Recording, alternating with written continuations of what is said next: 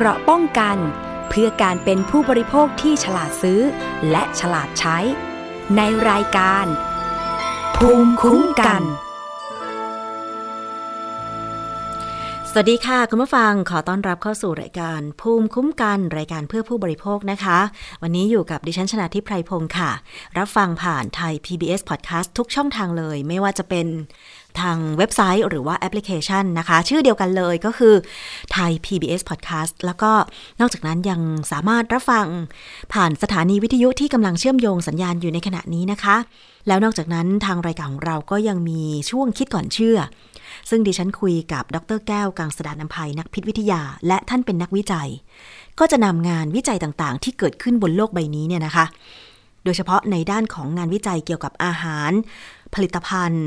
รวมถึงเรื่องของวัคซีนโควิด -19 ต่างๆ เนี่ยมาพูดคุยกันค่ะ มาอธิบายให้เข้าใจง่าย ๆ เพราะหลายคนอาจจะคิดว่า อุ้ยพูดถึงงานวิจัยอาจจะฟังยากเนาะ เพราะว่าเราไม่ใช่นักวิทยาศาสตร์ ดิฉันเองก็ไม่ใช่นักวิทยาศาสตร์ค่ะ แต่เมื่อเราได้คุยกับนักวิทยาศาสตร์ ก็พอจะเรียบเรียง พอที่จะได้ข้อมูลมาบ้างนะคะ แต่ว่าก็ต้องฟังไปเรื่อยๆ คุณผู้ฟัง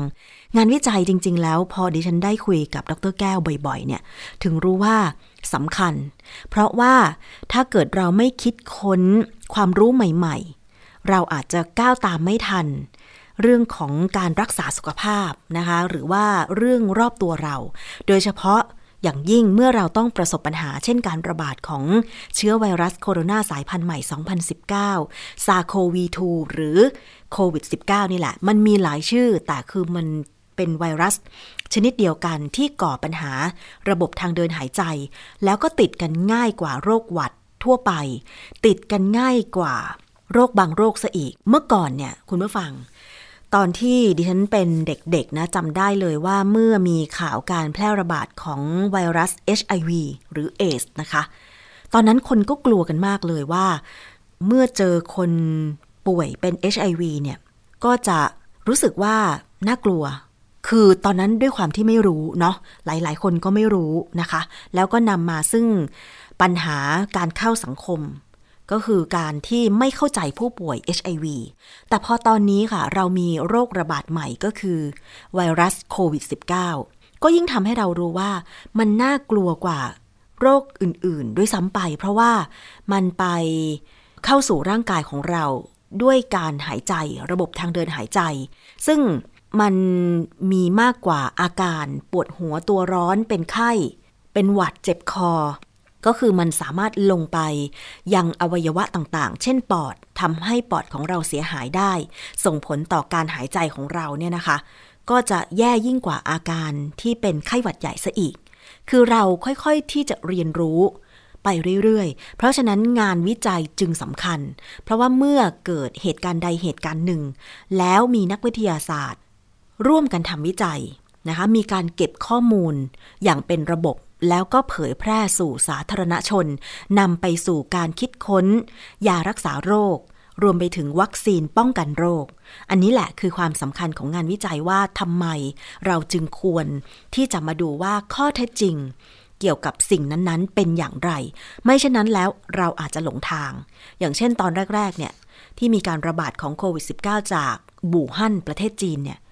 คนก็พูดกันไปต่างๆ นานาว่ามันเกิดจากโรคอะไรมันเหมือนหวัดไหม แล้วมันจะทำให้เราตายภายในกี่วันนะคะถ้าเราควบคุมไม่ได้อาการมันจะหนักยังไง เพราะว่าตอนแรกเนี่ยถึงขั้นกับมีการปิดเมืองหูฮั่นปิดตลาดปิดทุกสิ่งทุกอย่าง จากเมืองที่เคยคึกคักก็กลับกลายเป็นเงียบ ผู้คนก็ออกจากบ้านไม่ได้ ผู้คนก็ทำกิจกรรมทางสังคมไม่ได้อีกต่อไป เพราะว่าต้องเว้นระยะห่าง ซึ่งตอนแรกก็มีการถกเถียงกันใช่ไหมคะ ว่าเชื้อนี้เนี่ยมันสามารถเข้าสู่ ร่างกายของอีกคนหนึ่งผู้ที่ไปสัมผัส ผู้ติดเชื้อเนี่ยในระยะกี่เมตร ตอนแรกก็บอกว่า 1 เมตร ต่อมาก็ 2 เมตร ต่อมาก็หาอุปกรณ์ในการป้องกัน การ แพร่กระจายของเชื้อโรคผ่านฝอยน้ำลาย ด้วยการใส่หน้ากากอนามัย แล้วหน้ากากอนามัยแบบไหนล่ะที่สามารถกันเชื้อได้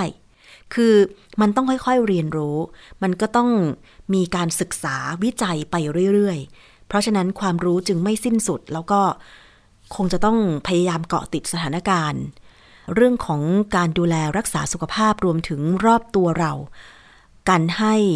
มากที่สุดค่ะคุณผู้ฟัง ยิ่งใครมีข้อมูลมาก ใครมีข้อมูลที่ถูกต้องด้วยนะ ก็จะยิ่งส่งผลดีนะคะ คือข้อมูลมากแต่ว่าเป็นข้อมูลผิดนี่ก็ส่งผลไม่ดีด้วยเหมือนกันนะคะ คุณผู้ฟัง เอาละวันนี้มาติดตามประเด็นเรื่องของการคุ้มครองผู้บริโภค เรื่องของการใช้ยาค่ะคุณผู้ฟัง ยาฟาวิพิราเวียนะคะ เป็นหนึ่งในยาต้านเชื้อไวรัสใช้รักษาผู้ป่วยเชื้อโควิด -19 ซึ่งแต่เดิมเนี่ยยาฟาวิพิราเวียนำมาใช้ต้านไวรัส อย่างอื่นก็คือ HIV แต่ว่าตัวยานั้นเนี่ย เมื่อมีการศึกษาวิจัยแล้วก็พบว่าสามารถต้านไวรัสโควิด -19 ได้ด้วยเหมือนกันนะคะ เพียงแต่ว่าอาจจะยังไม่ใช่ยาที่ผลิตขึ้นมา คิดค้นขึ้นมาเพื่อรักษาโควิด -19 โดยตรง แต่ผลของยาก็สามารถนำมาบำบัดผู้ติดเชื้อโควิด -19 ได้ เพราะฉะนั้นความต้องการการใช้ยาฟาวิพิราเวียในช่วง ปี2ปีที่ผ่านมาจึงมีมาก และก็มีการออกประกาศโดยหน่วยงานสาธารณสุขของประเทศต่างๆนะคะ ในการกำกับดูแลการใช้ยาฟาวิพิราเวีย ด้วยเหตุผลว่า 1. ยานี้อันตรายต้องใช้โดยคำสั่งของแพทย์นะคะสองก็คือว่าต้องใช้เท่าที่จำเป็น ใช้สำหรับผู้ป่วยที่ต้องการยาฟาวิพิราเวียจริงๆ รวมไปถึงการนำมาใช้นะคะในการบำบัดผู้ติดเชื้อโควิด -19 อันนี้ต้องกำกับดูแลกันอย่างเข้มข้น เพราะว่ามันมีความต้องการสูงผลิตไม่ทัน ถ้าเกิดว่าถูกนำไปใช้ ในทางที่ยังไม่จำเป็น ก็อาจจะนำไปสู่การขาดแคลนยาฟาวิพิราเวียได้ แต่ปัจจุบันนี้องค์การเภสัชกรรมของไทย ก็สามารถผลิตยาฟาวิพิราเวีย นำมาใช้ในประเทศได้แล้ว เพียงแต่ว่าต้องกำกับดูแลอย่างใกล้ชิดนะคะ เพื่อป้องกันการนำไปใช้ที่ไม่ใช่คำสั่งของแพทย์นำไปใช้เองแล้วเกิดผลเสียต่อสุขภาพร่างกายตามมานะคะ รวมไปถึงป้องกันการขาดแคลนยาฟาวิพิราเวีย แต่ว่ามันมีข่าวนะคะ ที่ว่าทางองค์การเภสัชกรรม ทางกองบัญชาการตำรวจสอบสวนกลาง ทางสำนักงานคณะกรรมการอาหารและยาหรืออยและ กรมสนับสนุนบริการสุขภาพหรือสอบอสได้ร่วมกัน ตรวจสอบโรงพยาบาลเอกชนแห่งหนึ่ง ที่มีการลักลอบนำยาฟาวิพิราเวียไปขายทางออนไลน์ ซึ่งก็ปรากฏว่าสามารถออกหมายจับผู้ทำผิดในคดีนี้หลายคน และก็มีการขยายผลสอบ ขยายผลตรวจสอบโรงพยาบาลเอกชน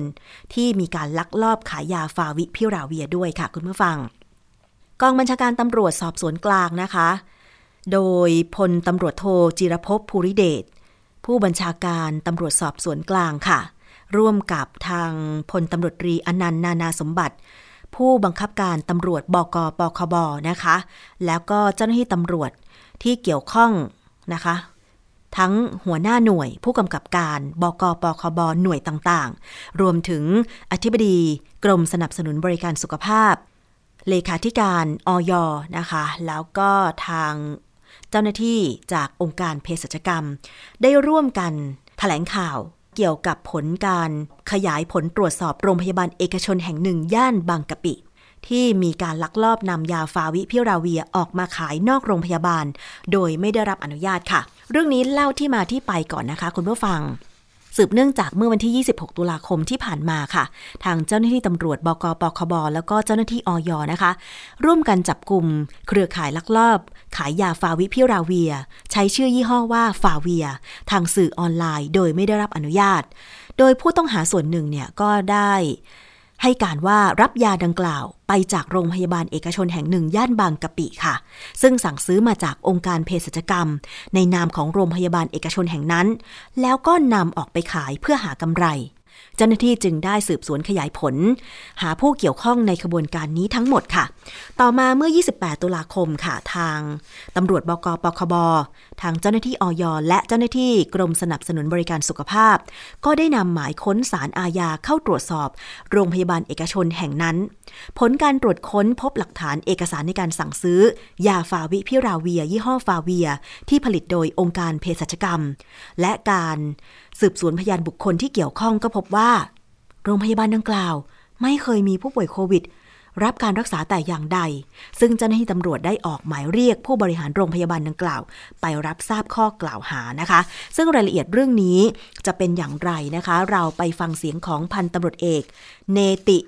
วงกุลาบค่ะ ผู้กำกับการ 4 บกปคบถึงผล การดำเนินคดีในเรื่องนี้ค่ะ จากสืบเนื่องที่เราเคยแถลงข่าวนะว่าเรามีการเข้าตรวจค้น8จุดนะครับ แล้วก็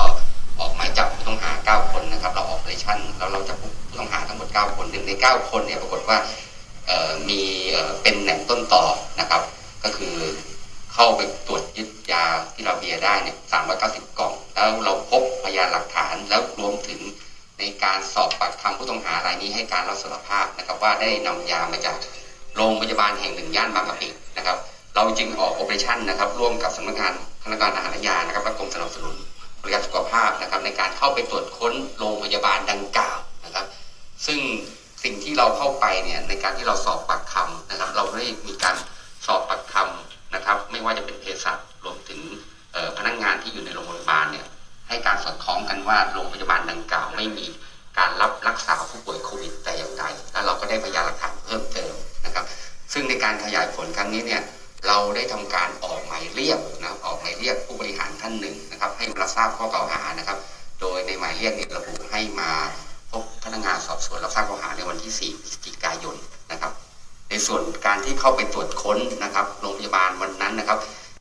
ค่ะนั่นคือเรื่องของการดำเนินคดีนะคะ เกี่ยวกับการที่ตรวจสอบพบว่าโรงพยาบาลเอกชนเนี่ย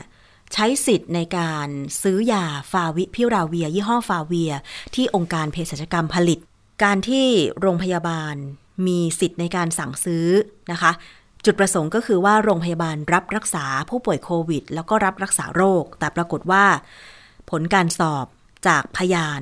ก็ปรากฏว่าโรงพยาบาลเอกชน ย่านบางกะปิแห่งเนี้ย ไม่มีการรับรักษาผู้ป่วยโควิด แต่สั่งซื้อยาฟาวิพิราเวียนะคะแล้วก็นำไปขายทางออนไลน์ ซึ่งเรื่องนี้ค่ะทางกรมสนับสนุนบริการสุขภาพหรือสอบศเนี่ยในฐานะเป็นหน่วยงานกำกับดูแลสถานพยาบาลเนี่ยนะคะ ก็มีรายละเอียดเกี่ยวกับเรื่องของการดำเนินการกับสถานพยาบาล ที่กระทำผิดแบบนี้นะคะ รายละเอียดจะเป็นอย่างไรเราจะไปฟังนะคะ จาก นายแพทย์ทเรศ กลัษณัยระวิวงศ์อธิบดีกรมสนับสนุนบริการสุขภาพ หรือสอบศค่ะ ที่ได้ดำเนินการในการตรวจสอบทางการขายยาทางอินเทอร์เน็ตนะครับ แล้วก็ทางกรมพอทราบว่ามีสารพิบาลเอกชนเข้าเกี่ยวข้องนะครับ วันที่ 28 นะครับ ตุลาคมทางทางเอ่อพนักงานสอบสวนทางปคบนะครับ ร่วมกับออยและก็กรมสนับสนุนบริการสุขภาพในที่เรา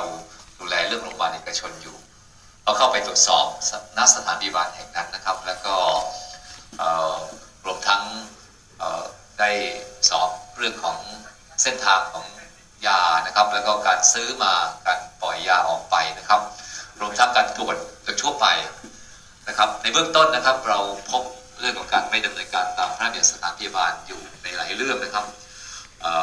เช่นเรื่องการโฆษณาเรื่องต่างๆ แต่ว่าส่วนในส่วนของเรื่องยาฟาวิขณะนี้ก็อยู่ในขั้นของการที่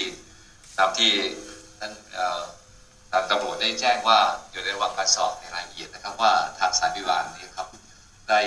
มีส่วนเกี่ยวข้องอย่างไรบ้างนะครับ ในเบื้องต้นยังไงก็ตามนะครับ เราเราก็เน้นย้ำทางสถานพิบาลว่า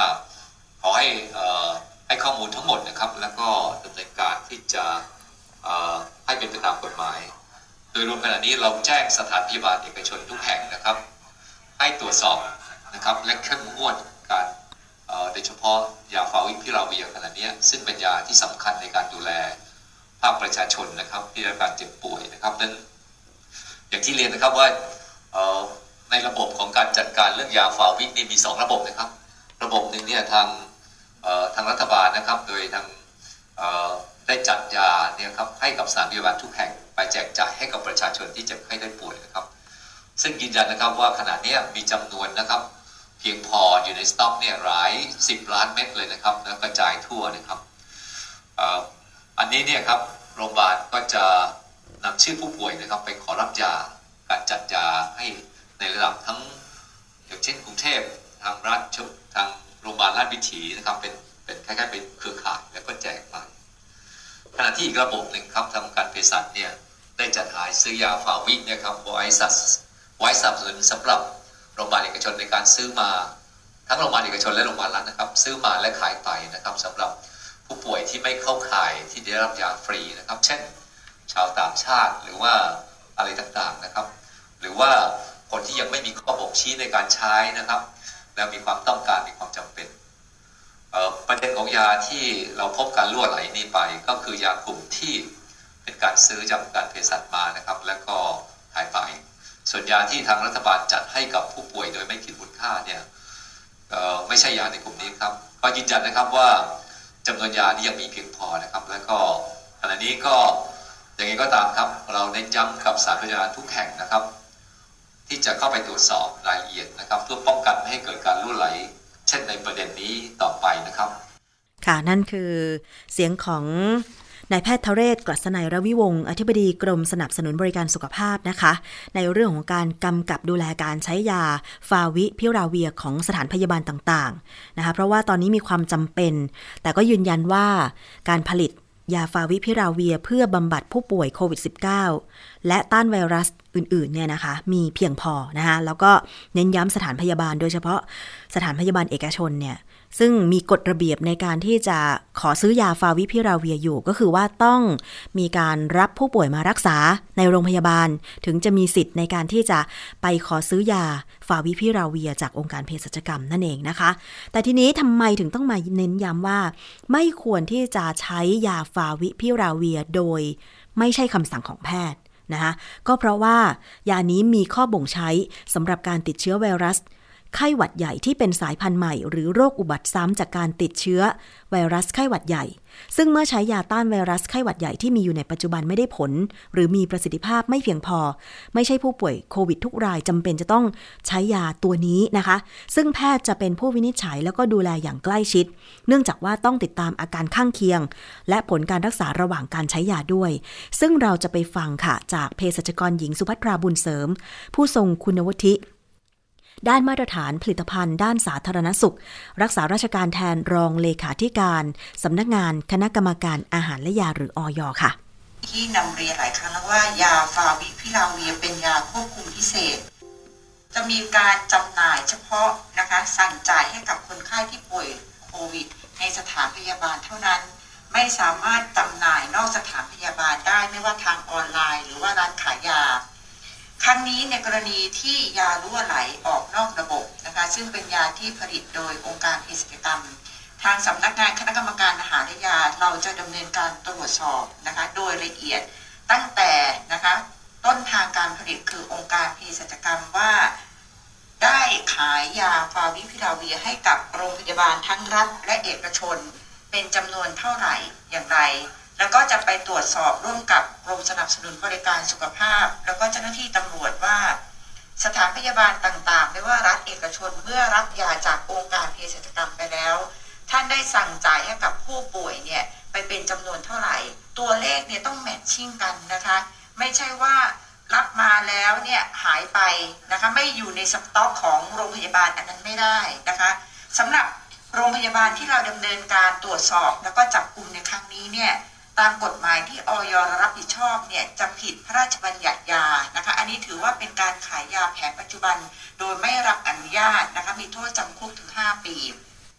เช่นเดียวกันนะคะที่ฉันก็ขอเตือนนะคะ ขอเตือนในในสองด้านก็คือในแง่ของประชาชนนะคะ ประชาชนเนี่ยที่มีความวิตกกังวลว่าตัวเองจะเป็นโควิดก็ดีหรือเป็นแล้วก็ดีเนี่ยกลัวว่าไม่มียาฟาวิพิลาเวียนั้นนะคะ ท่านอธิบดีกรมสนับสนุนบริการสุขภาพก็ได้กล่าวแล้วว่า ปัจจุบันยาฟาวิพิลาเวียเนี่ยรัฐเนี่ยได้เตรียมไว้เป็นจำนวนมากพอสำหรับผู้ป่วยโควิดนะคะ ท่านไม่ต้องซื้อหาทางออนไลน์นะคะ หรือว่าร้านขายยาหรือที่อื่นนะคะมาเก็บไว้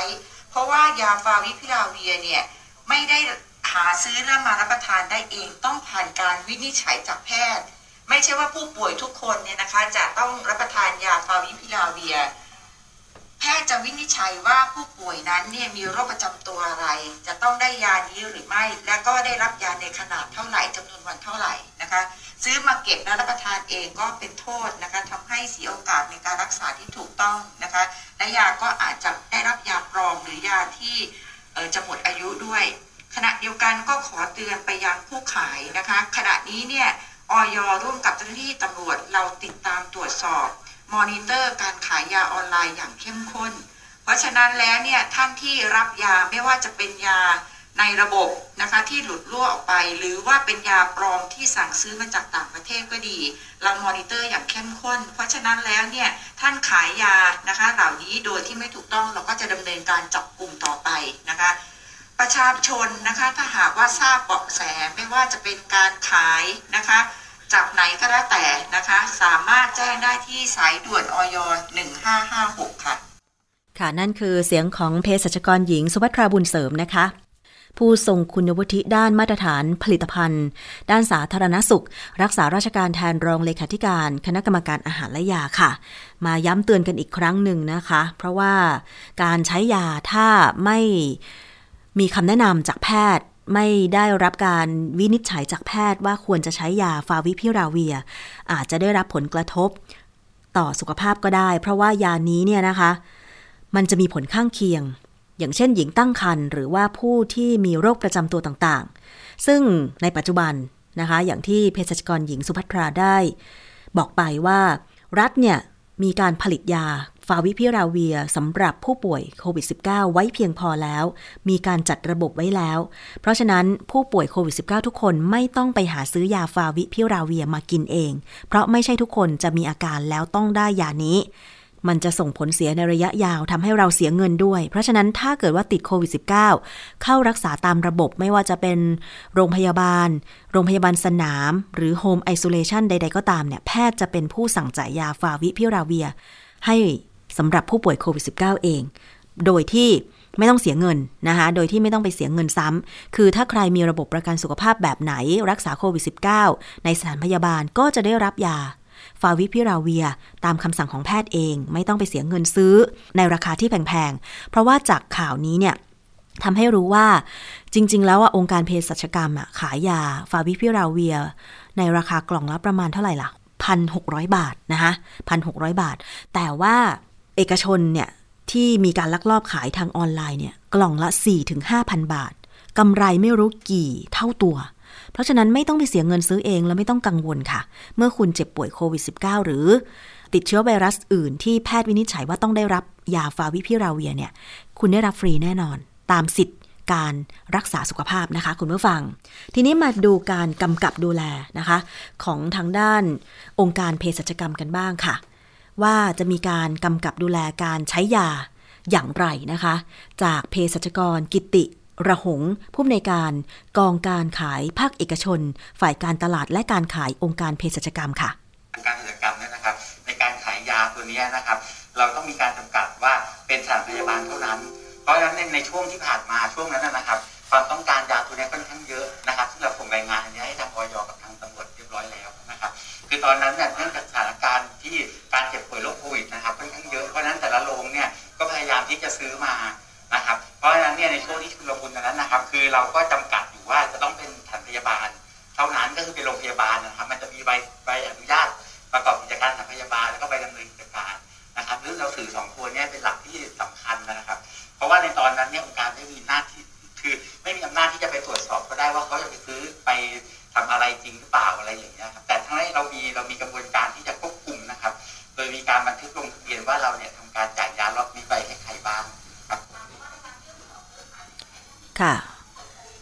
เรื่องของการใช้ยาใช่ครับใช่ฟาวินะคะที่กำกับโดยองค์การเภสัชกรรม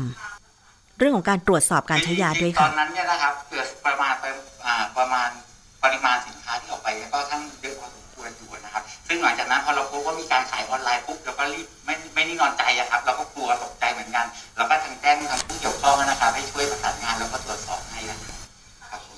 ค่ะนั่นคือเสียงของเภสัชกร กิติระหงนะคะ จากองค์การเภสัชกรรมค่ะ ซึ่งตรงนี้ก็ถือเป็นเรื่องที่เราต้องเรียนรู้ร่วมกันด้วยนะคะ ในฐานะที่เราเป็นผู้บริโภคค่ะ ทุกคนอาจจะตกใจอาจจะกลัวนะคะเกี่ยวกับโรคอุบัติใหม่เช่นโควิด -19 ว่ามันจะทำให้ผู้ป่วยถึงขั้นเสียชีวิตได้ แต่เมื่อเราเรียนรู้ร่วมกันแล้วว่า ณตอนนี้ ถ้าเราดูแลตัวเองดีๆ ในขณะที่ติดเชื้อก็ไม่ไปแพร่เชื้อให้คนอื่น กักตัว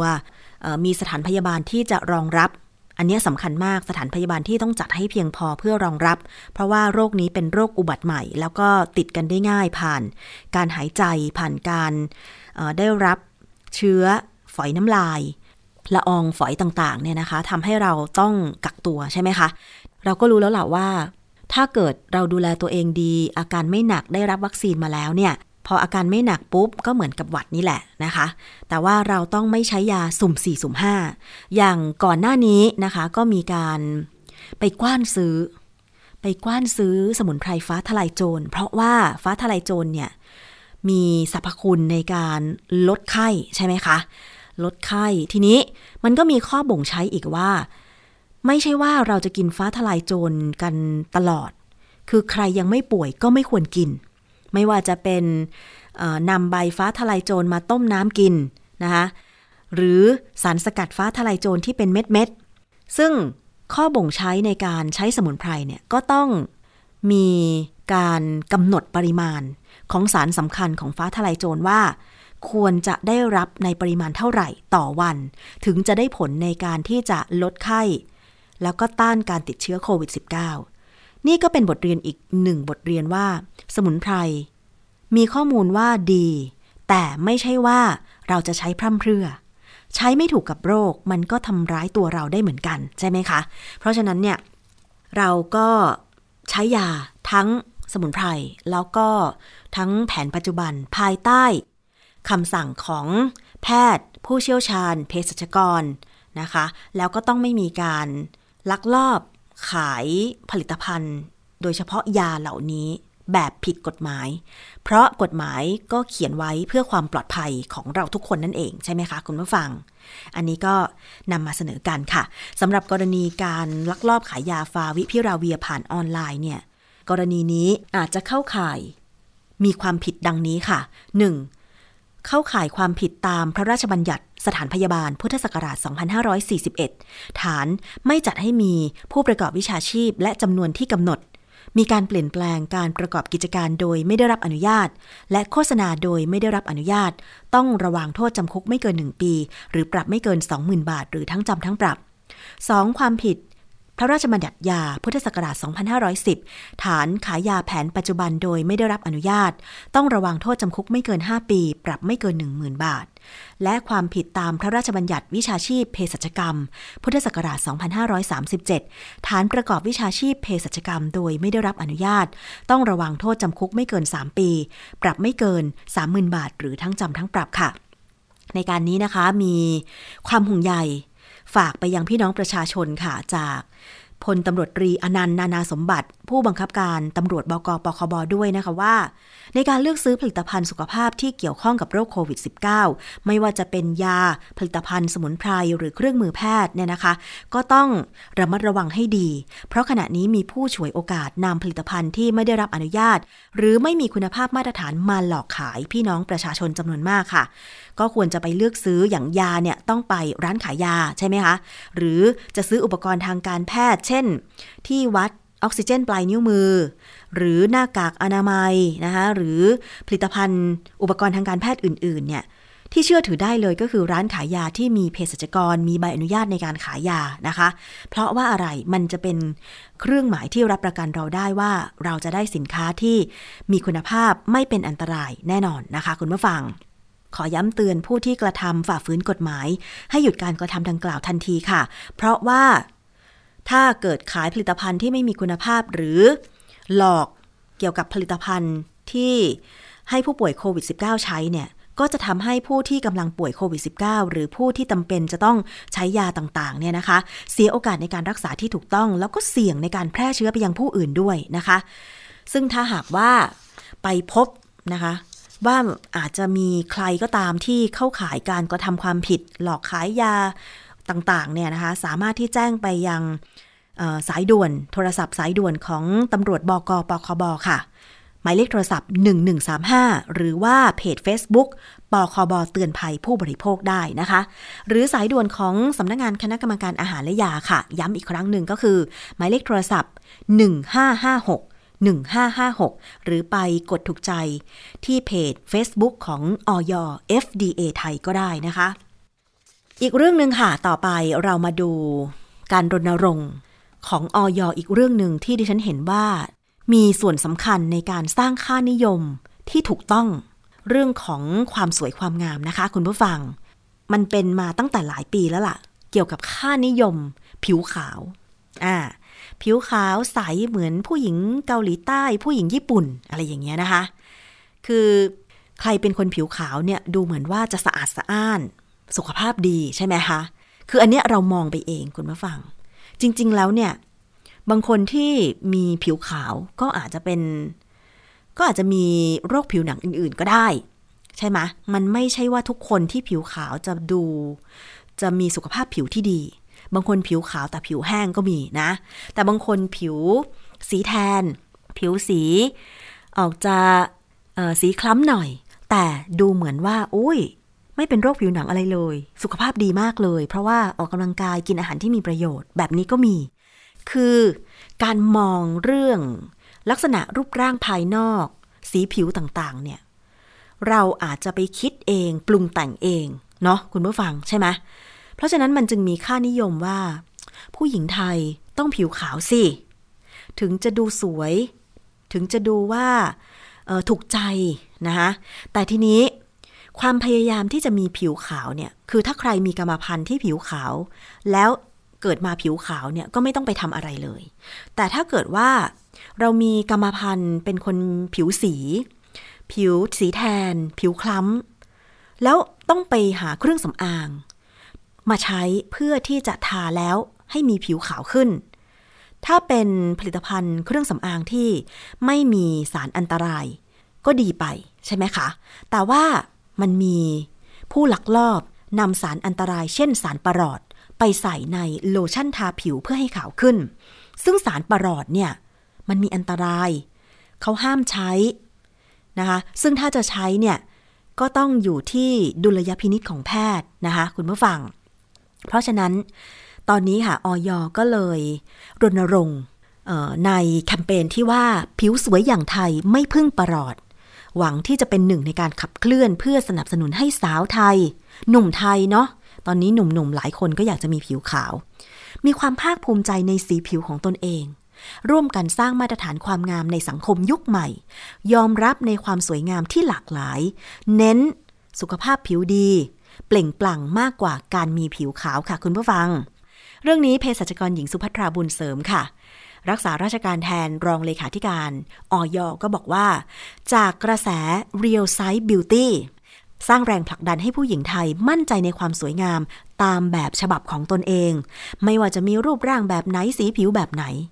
ซึ่งตรงนี้ออยก็ขอร่วมสนับสนุนปลูกค่านิยมความงามที่ไม่ได้มีเพียงมาตรฐานเดียวนะคะ เราจะต้อง ผิวสวยอย่างไทยไม่พึ่งประหลอดค่ะ เพื่อหวังว่าสาวไทยเนี่ยจะภาคภูมิใจในสีผิวแล้วก็ผิวพรรณของตนเอง ไม่ไปหาผลิตภัณฑ์เครื่องสำอางที่โฆษณาว่าทำให้ผิวขาวแต่มีการลักลอบใส่สารอันตราย เช่นสารปรอด มาใช้แล้วก็ส่งผลเสียในระยะยาวนะคะ มาร่วมกันสร้างมาตรฐานความงามในสังคมยุคใหม่ค่ะ ลดปัญหาการบูลลี่ หรือการล้อเลียนเรื่องของความสวยความงาม ทางด้านสีผิว เน้นผิวสุขภาพดีเปล่งปลั่งมากกว่าการมีผิวขาว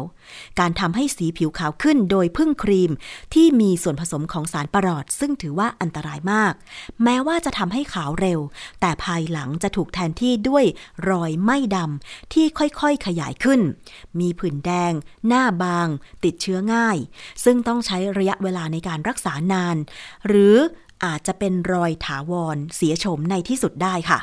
ซึ่งเมื่อใช้ครีมที่มีส่วนผสมของปรอดไปนานๆ จะเกิดพิษสะสมของสารปรอดทำให้ทางเดินปัสสาวะอักเสบ ตับและไตอักเสบด้วยนะคะ คุณผู้ฟัง ซึ่งเรื่องนี้อันตรายมากถ้าเกิดว่าผู้ใช้สารปรอด เป็นหญิงตั้งครรภ์ก็มีความเสี่ยงทำให้ทารกพิการหรือปัญญาอ่อนด้วย ประเทศต่างๆ ทั่วโลกทั้งสหภาพยุโรป สหรัฐอเมริกา ญี่ปุ่น อาเซียนรวมถึงไทย จึงห้ามนำสารประหลอดมาใช้เป็นส่วนผสมในเครื่องสำอางโดยเด็ดขาด โดยจัดอยู่ในสารลำดับที่ 221 ในบัญชีท้ายประกาศกระทรวงสาธารณสุขเรื่อง ชื่อวัตถุที่ห้ามใช้เป็นส่วนผสมในการผลิตเครื่องสำอาง พุทธศักราช 2559 เพราะฉะนั้นมาสร้างค่านิยมใหม่ค่ะคุณผู้ฟังไม่จำเป็นต้องมีผิวขาว แต่แค่มีผิวสุขภาพดี รักษาความสะอาดของร่างกาย เท่านี้เองเราก็จะสวยได้ แต่ว่าสวยมากขึ้นจากจิตใจที่ดีงามจากภายในนะคะ คุณผู้ฟัง เอาละค่ะ อันนี้ก็ขอร่วมรณรงค์ด้วยคนหนึ่งก็แล้วกันนะคะนี่คือช่วงเวลาของรายการภูมิคุ้มกัน รายการเพื่อผู้บริโภคค่ะ เรายังมีอีกช่วงหนึ่งนะคะ ก็คือช่วงคิดก่อนเชื่อ ดิฉันคุยกับดรแก้วกังสดานนภัยนักพิษวิทยานะคะ วันนี้คุยกันเกี่ยวกับในเรื่องของวัคซีนโควิด -19 การฉีดวัคซีนไข้ไปฟังกันค่ะ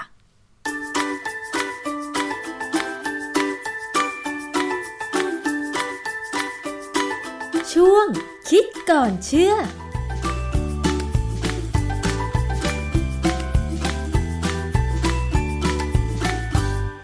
บกันในช่วงคิดก่อนเชื่อกับดรแก้วกังสดานนภัยนักพิษวิทยากับดิฉันชนาทิพไพรพงศ์นะคะ วันนี้เรามาคุยเกี่ยวกับเรื่องของวัคซีนป้องกันโควิด -19 กันอีกครั้งหนึ่งค่ะคุณผู้ฟัง หลังจากที่เรามีข้อมูลมาบ้างพอสมควรนะคะ ว่าการฉีดวัคซีน 2 เข็ม 2 โดส ที่เป็นยี่ห้อเดียวกันแบบเดียวกันเนี่ย มันยังไม่สามารถช่วยป้องกันโควิด -19 ได้หรือว่าช่วยลดอาการที่มันรุนแรงให้เบาลงได้มากนะคะ จึงมีความคิดที่จะฉีดวัคซีนเข็มที่ 3 แล้วก็ฉีดวัคซีนแบบไข้เข็มนะคะ อันนี้เป็นในประเทศไทย ทีนี้เรามาดูในเมืองนอกกันบ้าง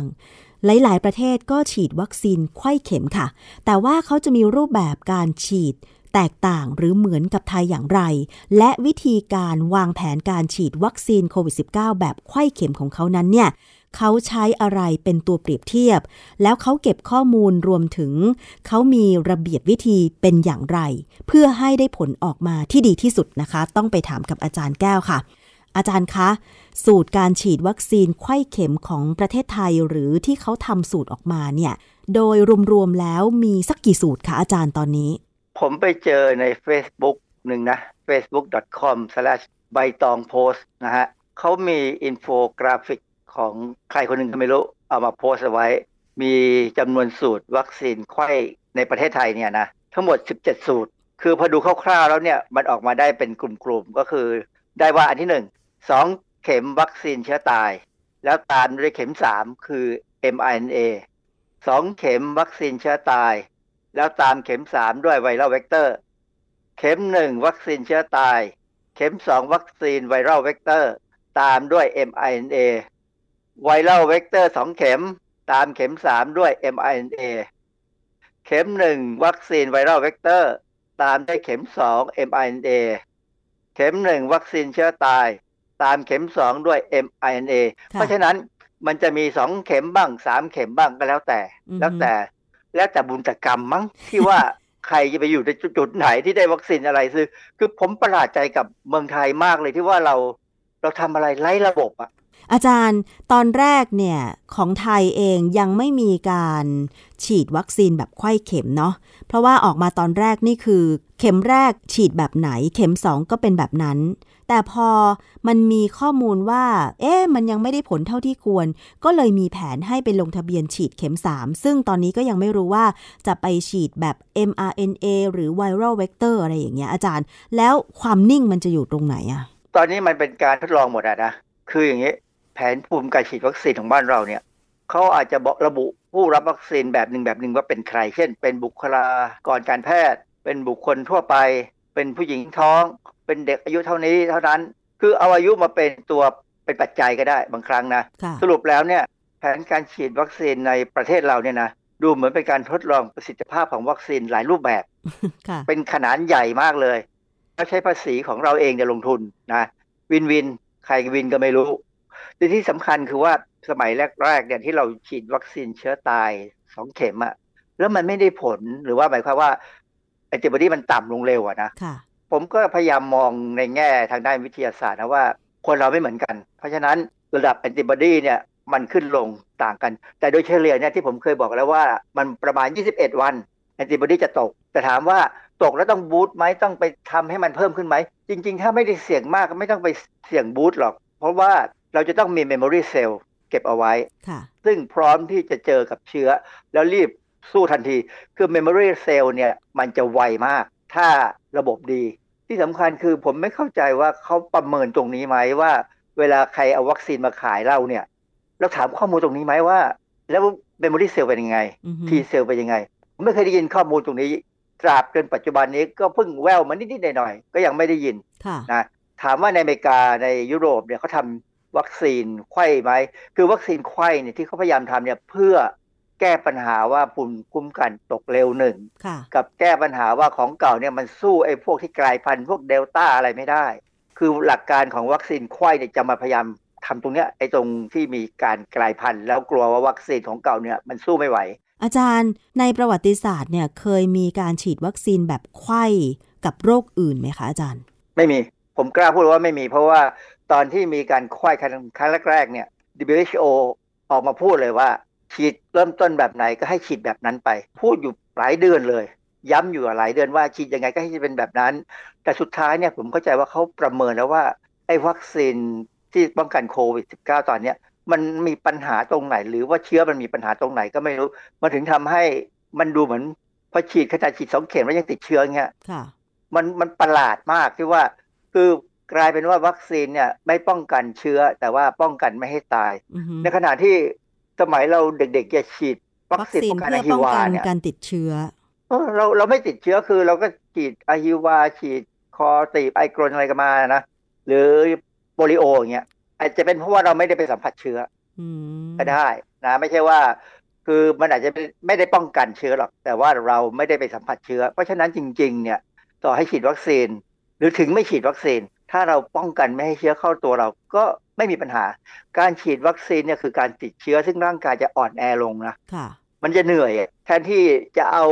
วัสดุในร่างกายเนี่ยไปสร้างนู่นสร้างนี่ที่เป็นประโยชน์ซ่อมแซมส่วนสึกหรอ ก็ต้องเอามาสร้างแอนติบอดีและให้มันรออยู่ในเลือดโดยเปล่าประโยชน์ไม่ได้ทำอะไรถ้าไม่มีเชื้อใช่ไหมอืมใช่ เพราะฉะนั้นการฉีดวัคซีนเนี่ยเป็นการลงทุนของร่างกาย ซึ่งจริงๆแล้วเนี่ยไม่ใช่ทางที่ดีที่สุด แล้ว อย่างประเทศอย่างสหราชอาณาจักรสเปน แคนาดา หรือสหรัฐอเมริกาเนี่ยค่ะเขามีสูตรการไข้วัคซีนโควิด -19 ยังไงบ้างคะอาจารย์ เออเขาก็มีสูตรแต่เขาความที่เขามีวัคซีนค่อนข้างน้อย เขาไม่ได้มีวัคซีนมากเหมือนเรา ในยุโรปกับอเมริกาเนี่ยผมเข้าใจว่าเขาไม่ได้ใช้เชื้อตายเลยเหรอคะนะเพราะว่าอย่างอย่างยุโรปเนี่ยส่วนใหญ่จะเป็นแอตตาเซเนกาก็คือเป็นไวรัลเวกเตอร์ถ้าอเมริกาเนี่ยเริ่มต้นที่ mRNA เลย มันก็น่าสนใจดีว่าพ วกนี้เขาก็ทำเหมือนกันลองไข้เพราะว่าอย่างสหราชอาณาจักรเนี่ยเขารู้ว่าของเขาเนี่ยพอถึงจุดหนึ่งมันมีการกลายพันธุ์มากๆเนี่ย มันไม่ค่อยอยู่เหมือนกันเขาก็พยายามลงไข้แต่ประเทศที่ทำแล้วเป็นวิชาการมากคือสวีเดน ผมประหลาดใจมากที่ว่าเออเขามองได้ยังไง เพราะว่าเขาศึกษาแล้วเขามีการตีพิมพ์ผลงาน การศึกษาเนี่ยในวารสารวิชาการเลยค่ะนะฮะการศึกษาในสวีเดนเนี่ยเป็นการศึกษาทางระบาดวิทยาแบบ cohort study cohort study เป็นการศึกษาที่เริ่มจากการแบ่งกลุ่มคน เป็นกลุ่มที่สัมผัสปัจจัยเสี่ยง หรือไม่สัมผัสคือเขาจะพยายามดูคนค่ะซึ่งการจะดูอย่างนี้ได้เนี่ยต้องใช้นักสถิติที่จะมาช่วยดูนะค่ะฮะต้องใช้จำนวนคนเข้ามาช่วยกันดูเยอะไหมคะอาจารย์แบบนี้ ต้องใช้หน่วยงานช่วยนะแล้วก็ต้องใช้ตัวอาสาสมัครค่อนข้างเยอะพอสมควร คือเพราะว่าเขาจะต้องติดตามไปว่า คนที่อยู่ในกลุ่มที่เสี่ยง กับกลุ่มที่ไม่เสี่ยงอะไรก็ตามเนี่ย เขาอยู่เวลาผ่านไปเป็นสักเป็นเดือนเป็นปีเนี่ย จะเป็นโรคกี่คนไม่เป็นโรคกี่คน ถึงจะเอามาคำนวณทางสถิติ ผมก็ไม่ได้เข้าใจเรื่องทางระบาดวิทยาเท่าไหร่นะเพียงแต่อ่านแล้วพอมองเห็นแต่ว่าสถิติของเขาเนี่ยใช้ยากมาก เพราะฉะนั้นคนที่เรียนทางระบาดวิทยาเนี่ยต้องเก่งอืมไม่ใช่แค่จบนะค่ะแค่จบมาก็แค่นั้นแหละ แต่ต้องเก่งต้องเข้าใจนะฮะในอเมริกาตอนนี้ก็ยังมี FDA ของอเมริกาเนี่ยเขาก็ ลองทำแล้วลองมีการอนุมัติการผสมการจับคู่การฉีดวัคซีนนะซึ่งอเมริกาเนี่ยรับรองได้เวลาทำเนี่ยทำเป็นระบบแน่นะฮะแต่เรามาดูสวีเดนของสวีเดนเนี่ยเขามีบทความชื่อ effectiveness of heterologous CHAD-OX1 nCoV-19 ไอ้เจ้าตัวเนี้ยชื่อของวัคซีนตัวนี้คือ a s t r a z e ซ e c a นะฮะ and mRNA prime boost vacci- vaccination against symptomatic COVID-19 infection in Sweden a nationwide cohort study คือของสวีเดนเนี่ยเขาศึกษาประสิทธิภาพของการฉีดวัคซีนในระดับประเทศเลยค่ะนะระดับประเทศแล้ววางแผนอย่างดีเอ่อตีพิมพ์ในวารสาร The Lancet Digital Health Europe ในวันที่ 28 กันยายน 2021 ซึ่งผลการศึกษาแสดงให้เห็นว่า การได้รับวัคซีน mRNA หลังจากได้วัคซีนแอสตราเซเนกาสามารถป้องกันการติดเชื้อได้ดีกว่า การใช้แอสตราเซเนกาสองโดสค่ะหมายความว่าเขามองว่าแอสตราเซเนกาหนึ่งโดส แล้วมา mRNA คือของสวีเดนเนี่ยเขายังไม่ได้ฉีด3โดสค่ะนะเขาฉีดแค่2โดส แต่ว่าอย่างไรก็ตามเนี่ยในบทความเขายังสรุปไม่ได้ว่า วัคซีนแบบจับคู่เนี่ยมันให้การป้องกันดีกว่าขนาดไหน คือจริง ๆ ผมว่าเขามองที่ว่าเขาก็ยังอธิบายกระบวนการไม่ได้ ว่าถ้ามันดีกว่ามันดีดีกว่าเพราะอะไรอือฮึนะคือถ้าจะให้ได้ผลจริงเนี่ยต้องศึกษาในหนูขาวมคือเราศึกษาในหนูเนี่ยเรารู้หมดค่ะนะเพียงแต่ว่าผมยังไม่ค่อยเห็นเขาพยายามศึกษาในหนูแบบแบบที่ครบวงจรจริงๆอะค่ะซึ่งความจริงมันมีกระบวนการที่เขาศึกษาได้นะคือตอนนี้ความจริงมันต้องเร่งอะเอามาใช้ในคน เพราะว่าการระบาดนี่มันน่ากลัวค่ะพอมาดูตัวรายละเอียดงานวิจัยของสวีเดนเนี่ยที่ไม่สเปะสปะนะ เขาบอกอย่างนี้ นับถึงวันที่ 5 กรกฎาคม 2021 ผู้ได้รับการฉีดวัคซีนป้องกันโควิด -19 2 เข็ม ในสวีเดนเนี่ยมีจำนวน3ล้าน4แสนกว่าคน สวีเดนเนี่ยมีคนทั้งหมด 10 ล้านกว่าคน เวลาเขาวางแผนทำงานวิจัยหรือเก็บสถิติ วัคซีนไข้เข็มนี่มันจะทำได้ครอบคลุมมากกว่าหรือเปล่าคะอาจารย์ คือความการฉีดวัคซีนเขาเร็วนะฮะอืมแล้วเขาเลือกวัคซีนที่เขาคิดว่าดีมาใช้เขาเขามีทางเลือก ดังนั้นเนี่ยเพราะว่าพอเขามีคนที่ฉีดวัคซีนแล้วประมาณ3ล้านกว่า3ล้านกว่าคนนะเกือบ3ล้านห้าเนี่ยนะเขาก็เอามาแบ่งเป็นกลุ่มค่ะกลุ่มแรกเนี่ยเขาก็ได้อาสาสมัครมาประมาณ94,000คนนะพวกนี้ฉีดวัคซีนแอสตราเซเนกาแล้วก็ตามด้วย m r n a ของไฟเซอร์กลุ่มที่สองนี่หมื่นหกกว่าคนเนี่ยนะฉีดแอสตราเซเนกาและตามด้วย m r n a ของโมเดอร์นารูปแบบคล้ายกันนะ เพียงแต่ว่ายี่ห้อของวัคซีนต่างกัน อันนี้มีกลุ่มที่3ซึ่งมีอาสาสมัครประมาณ 4 3 0 0 0 0 คน ได้แอสตราเซเนกา2เข็ม เป็นกลุ่มที่ปกตินะคือฉีดแบบเนี้ยเยอะที่สุดตั้ง4 0 0 0 0 0กว่าคน ส่วนกลุ่มทีสี่ 4 คืออาสาสมัครประมาณแสนแปดหมื่นคน ไม่ได้รับการฉีดวัคซีน คือพวกนี้จะว่าปฏิเสธก็ไม่เชิงนะเราไม่รู้ว่าทำไมถึงไม่ได้รับการฉีด แต่ไม่คิดว่าสวีเดนจะจะมีปัญหาวัคซีนนะอือฮึในยุโรปเนี่ยหรือในอเมริกาเนี่ย เขาตั้งบูธสำหรับฉีดวัคซีนเนี่ยข้างถนนก็มี โอ้ ค่ะ เรียกว่าเดินเข้าไปฉีดได้เลย สะดวกมากไม่ต้องลงทะเบียน รวมแล้วคนที่เขาศึกษาที่อยู่ในงานวิจัยเนี่ยเจ็ดแสนสองหมื่นกว่าคน เยอะมากนะค่ะเป็นงานวิจัยที่ถ้าตัวเลขอย่างนี้เนี่ย มันน่าจะเชื่อถือได้ว่ามันน่าจะเป็นจริง อาสาสมัครเนี่ยเขาจะถูกเปรียบเทียบให้มีความใกล้เคียงกันทั้ง 4 กลุ่มเลยนะ ทั้ง 4 กลุ่มเนี่ยให้ใกล้เคียงกันทั้งเพศ อายุค่ะและที่อยู่อาศัย อาจารย์ทำไมต้องคือใกล้เคียงอะไรขนาดนี้คะอาจารย์ คือต้องการจะตัดปัจจัยอื่นที่ต่างกัน ที่อาจจะมีผลออกไปให้หมดพยายามคือเวลาเราศึกษาอะไรก็ตามเนี่ย เราต้องการศึกษาเพื่อดูปัจจัยเดียว ว่ารูปแบบการฉีดวัคซีนต่างกันมีผลต่างกันเท่านั้นเอง ถ้าจะมีอย่างอื่นที่มันแตกต่างกัน มันจะเข้ามากวนเลยว่าเอ๊ะงานที่ได้ออกมาเนี่ยมันเป็นเพราะเอ๊ะปัจจัยอื่นไหมซึ่งเราเรียกว่า confounding factor คือปัจจัยที่ลืมดู แล้วมาดูทีหลัง ผลเลยใช้ไม่ค่อยได้อย่างอย่างอย่างงานวิจัยของเราหลายครั้งนะที่ผมดูในบทความนิติพิมพ์เนี่ย สุดท้ายมาเจอปัญหาว่าลืมดูปัจจัยบางปัจจัยไป ก็เลยต้องบอกอย่างนั้นอย่างนี้ ซึ่งมันมันทำให้งานวิจัยเนี่ยดูไม่น่าเชื่อถือนะฮะค่ะและที่สำคัญคือของสวีเดนเนี่ยเขาใช้สำนักงานสถิติแห่งชาติเลย มาช่วยดูว่าอืมคนคนนี้เป็นยังไง เพราะว่าสำนักงานสำนักงานสถิติแห่งชาติของประเทศไหนก็ตามเนี่ยจะต้องมีข้อมูลว่าใครทำอะไร อยู่ตรงไหน อายุเท่าไหร่ เชื้อชาติสายพันธุ์ยังไง มีเงินเดือนเท่าไหร่ไหมเพราะทำงานอะไรคือส่วนใหญ่สถิติที่ดีจะต้องรู้หมดนะฮะอย่างอเมริกาเนี่ยรู้ทุกอย่างอืมนะฮะดังนั้นทีนี้พอเขาเอาสถิติเข้ามาดูแล้วเนี่ยเขาก็จะบอกว่าการสำรวจว่าคนที่เข้างานวิจัยเขาเนี่ยเขาจะเริ่มขึ้นหลังจาก 14 วัน ที่เริ่มการศึกษา เพราะว่าอะไร 14 วันคือช่วงเวลาฟักตัวของเชื้อใช่ไหม คือจะต้องพอเริ่มบอกว่าเริ่มต้นวันนี้อีก14วันก็ถึงจะไปตามดูว่าคนนี้เริ่มมีอาการไหม ก็ตามไปเรื่อยๆค่ะปรากฏว่าเขาติดตามโดยค่าเฉลี่ยเนี่ยแต่ละคนเนี่ยเขาติดตามเฉลี่ย76วัน บางคนติดตามวันเดียวก็ได้ผลเห็นเลยติดเชื้อ ก็มีมั้งนะช่วงของการติดตามอยู่1วันถึง183วัน แต่เฉลี่ยคือ76วันเขาพบว่าคนที่ติดเชื้อเนี่ย ซึ่งเขาพิสูจน์โดย RT-PCR เนี่ยนะมี187คน ซึ่งได้รับวัคซีน คือได้รับวัคซีนไข้แล้วติดเชื้อ 187 คน อัตราคือ 2 ใน 1 ละ 2 ใน 1 แสน ส่วนผู้ที่ติดเชื้อแบบไม่ได้รับวัคซีนนะ คนกลุ่มที่ไม่รับวัคซีนเนี่ยติดเชื้อ 306 คน อัตราคือ 7.1 คนใน 1 แสน ก็แสดงว่าห่างกันประมาณ 3 เท่ากว่า ได้วัคซีนกับไม่ได้วัคซีน แล้วเขาก็พบว่าประสิทธิภาพของวัคซีนคือร้อยละ67สำหรับคนที่ได้แอสตราเซเนกาตามด้วยไฟเซอร์ แล้วก็ถ้าเป็นร้อยละ79คนที่ได้แอสตราเซเนกาตามด้วยโมเดอร์นาค่ะเห็นไหมโมเดอร์นาดีกว่า เขาพูดอย่างนั้น ซึ่งถ้าเอาสองอย่างมารวมกัน หมายความว่าคนที่ได้แอสตราเซเนกาแล้วก็ได้เอ็มไอเอเนี่ยจะได้ประสิทธิภาพร้อยละ68ในขณะที่คนที่ได้วัคซีนแอสตราเซเนกาสองเข็ม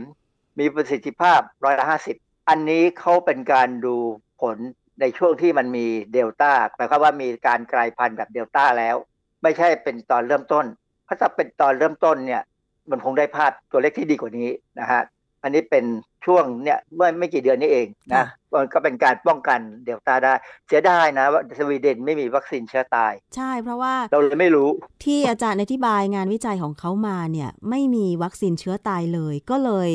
ทำให้เราก็ยังคงไม่สามารถเปรียบเทียบกับการฉีดวัคซีนไข้เข็มในประเทศเราได้หรือเปล่า เพราะว่าของเราเนี่ยมันมีวัคซีนเชื้อตายตั้งแต่เริ่มต้นไงอาจารย์ เรามีหลายอย่างมากอือฮึคือมีหลายอย่างมาก แต่ว่าตอนที่ความจริงตอนฉีดไข้เข็มเนี่ยถ้าวางแผนให้ดีนะวางแผนที่คือเราไม่ต้องเอาทุกคนหรอกมาทำวิจัยเรากำหนดคน แล้วว่าพยายามหาคนที่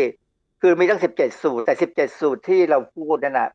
ความจริงแล้วมันมีแค่7-8รูปแบบเองนะค่ะ78รูปแบบเนี่ย เราอาจจะเลือกเฉพาะบางรูปแบบก็ได้ที่เราคิดว่าเอาน่ะถ้าวัคซีนเชื้อตายมันดูไม่ได้ผลก็ ก็อย่าไปยุ่งมันก็ไปดูอย่างอื่นก็แล้วกันนะค่ะเพราะมีบางคนเนี่ยที่เขาเริ่มต้นด้วยแอสตราเซเนกาก็มีตั้งเยอะใช่นะฮะอย่างรุ่นตอนนี้น้องดิฉันเนี่ย ฉีดเป็นแอสตราเซเนกาหมดเลย เพราะฉะนั้นเนี่ยเรายังเราเพราะผมไม่แน่ใจนะว่าเขาทำหรือไม่ทำแต่ผมไม่ได้ยินข้อมูลว่ามีการทำสถิติยังไงหรือว่าไง คือมีการพูดว่าทดลองอืมตามโรงเรียนแพทย์เนี่ย มีการทดลอง เพราะว่าโรงเรียนแพทย์เนี่ยเขาจะต้องได้วัคซีนที่เอามาบูสต์ แบบที่เขาจะเลือก เนื่องจากว่าเขามีบุคลากรการแพทย์ที่ต้องเป็นด่านหน้าใช่ไหมเขามีสิทธิ์ที่จะได้วัคซีนมา ก็ไม่เห็นเขาพูดเลยว่าจะมีตัวอย่างอาสาสมัครกี่คนจะมีการทำแบบกลุ่มนี้ได้แบบนี้กลุ่มนั้นได้แบบนั้น คือมันมันควรจะวางแผนให้ชัดเจนนะนะค่ะคือเราจะได้เอาผลมาสรุปได้เลยว่า เป็นบทเรียนมันจะเป็นบทเรียนเลย เพราะว่าไอ้เจ้าโควิด เนี่ย ก็มีบางคนพูดว่าเออปีหน้ามันน่าจะไปแล้ว แต่บางคนก็บอกว่า ปีหน้ามันก็ยังอยู่ค่ะเป็นโรคประจำถิ่นเพ ราะฉะนั้นเราควรจะเอาบทเรียนตอนเนี้ยเตรียมเอาไว้สำหรับปีหน้า ก็ไม่เคยมีใครพูดถึงเรื่องแบบนี้เลยนะค่ะมีแต่หวังว่า โอ้หมดแล้วหมดแล้ว ซึ่งผมก็ไม่รู้นะสำหรับส่วนตัวผมเนี่ยผมว่ามันคล้ายๆหวัดอะแหละมันก็โคโรนาไวรัสนะเพราะว่าโคโรนาไวรัสสายพันธุ์อื่นก็ทำให้เป็นหวัดได้ก็มีค่ะ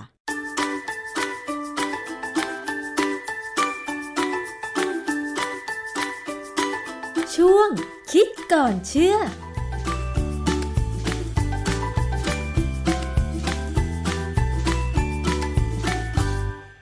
และนี่ก็คือทั้งหมดของช่วงคิดก่อนเชื่อ ซึ่งดรแก้วกังสดานนภัย นักพิษวิทยาก็จะไปค้นงานวิจัยต่างๆ มาอธิบายให้ฟังกันอย่างเข้าใจง่าย ๆนะคะ และนี่ก็คือช่วงเวลาของรายการภูมิคุ้มกันรายการเพื่อผู้บริโภคสำหรับวันนี้ค่ะ ขอบคุณมากๆสำหรับการติดตามรับฟัง หมดเวลาลงแล้วนะคะ ดิฉันชนะทิพไพรพงศ์ต้องลาไปก่อน สวัสดีค่ะ ติดตามรายการได้ที่ www.thaipbspodcast.com แอปพลิเคชัน Thai PBS Podcast หรือฟังผ่านแอปพลิเคชัน Podcast ของ iOS Google Podcast Android Podbean SoundCloud และ Spotify ติดตามความเคลื่อนไหวของรายการและแสดงความคิดเห็น โดยกดถูกใจที่ facebook.com/thaipbspodcast